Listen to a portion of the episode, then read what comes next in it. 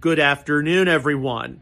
Depending on where you are, I certainly hope everyone is staying warm and staying safe. And I'm getting ready to go down to the kitchen to uh, make something which will hopefully keep all of us a little warmer.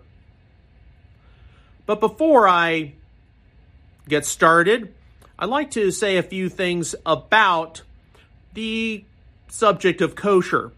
Uh, for right now, on Thursdays, we are featuring uh, different teachings on the subject of kosher. And uh, for those of us within the Messianic community, we tend to have a very high view of the kosher dietary laws for the post resurrection era. Now, my faith does not rise or fall on the kosher dietary laws, uh, but we do believe that the Lord has given his people instructions regarding diet which they need to be paying attention to.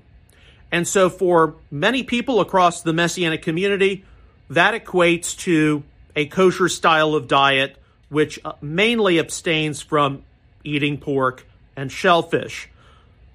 Many do follow some of the more intricate traditions of kosher as seen in Orthodox Judaism, but on the whole, even among Messianic Jews, a kosher style of diet is more frequently seen.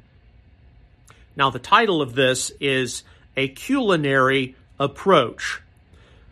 And one of the things I would have to say, looking back 28, 29 years of our family going kosher style and eliminating pork, shellfish, other things from our diet, is that if we had not done that, how much of a world of different types of cuisine, different recipes, uh, experimenting with things would have been cut off to us.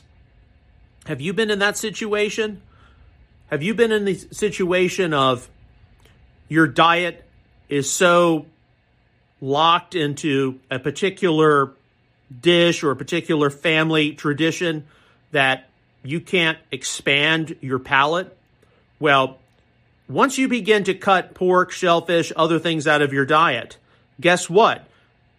Frequently, you have no choice but to try different things.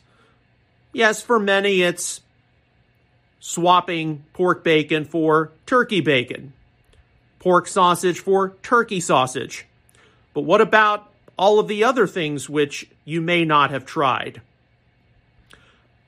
As a barbecue pitmaster, I can tell you way back when, if it hadn't been for kosher, I would certainly have tried smoked brisket, but may not have tried beef ribs.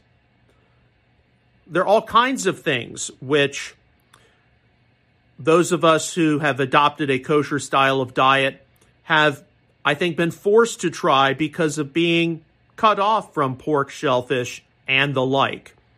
And indeed, as a foodie, I am grateful for what a kosher style of diet has done for me in being able to expand some of my experiences in trying, yes, some substitutes like turkey bacon or turkey sausage, uh, but also things which I may not have uh, tried because of being locked into particular family traditions uh, or customs.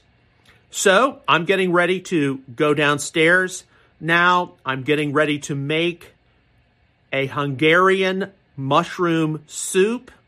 I can tell you right now, that wouldn't have been something I would have made if we hadn't gone kosher style, as well as me having an instant pot.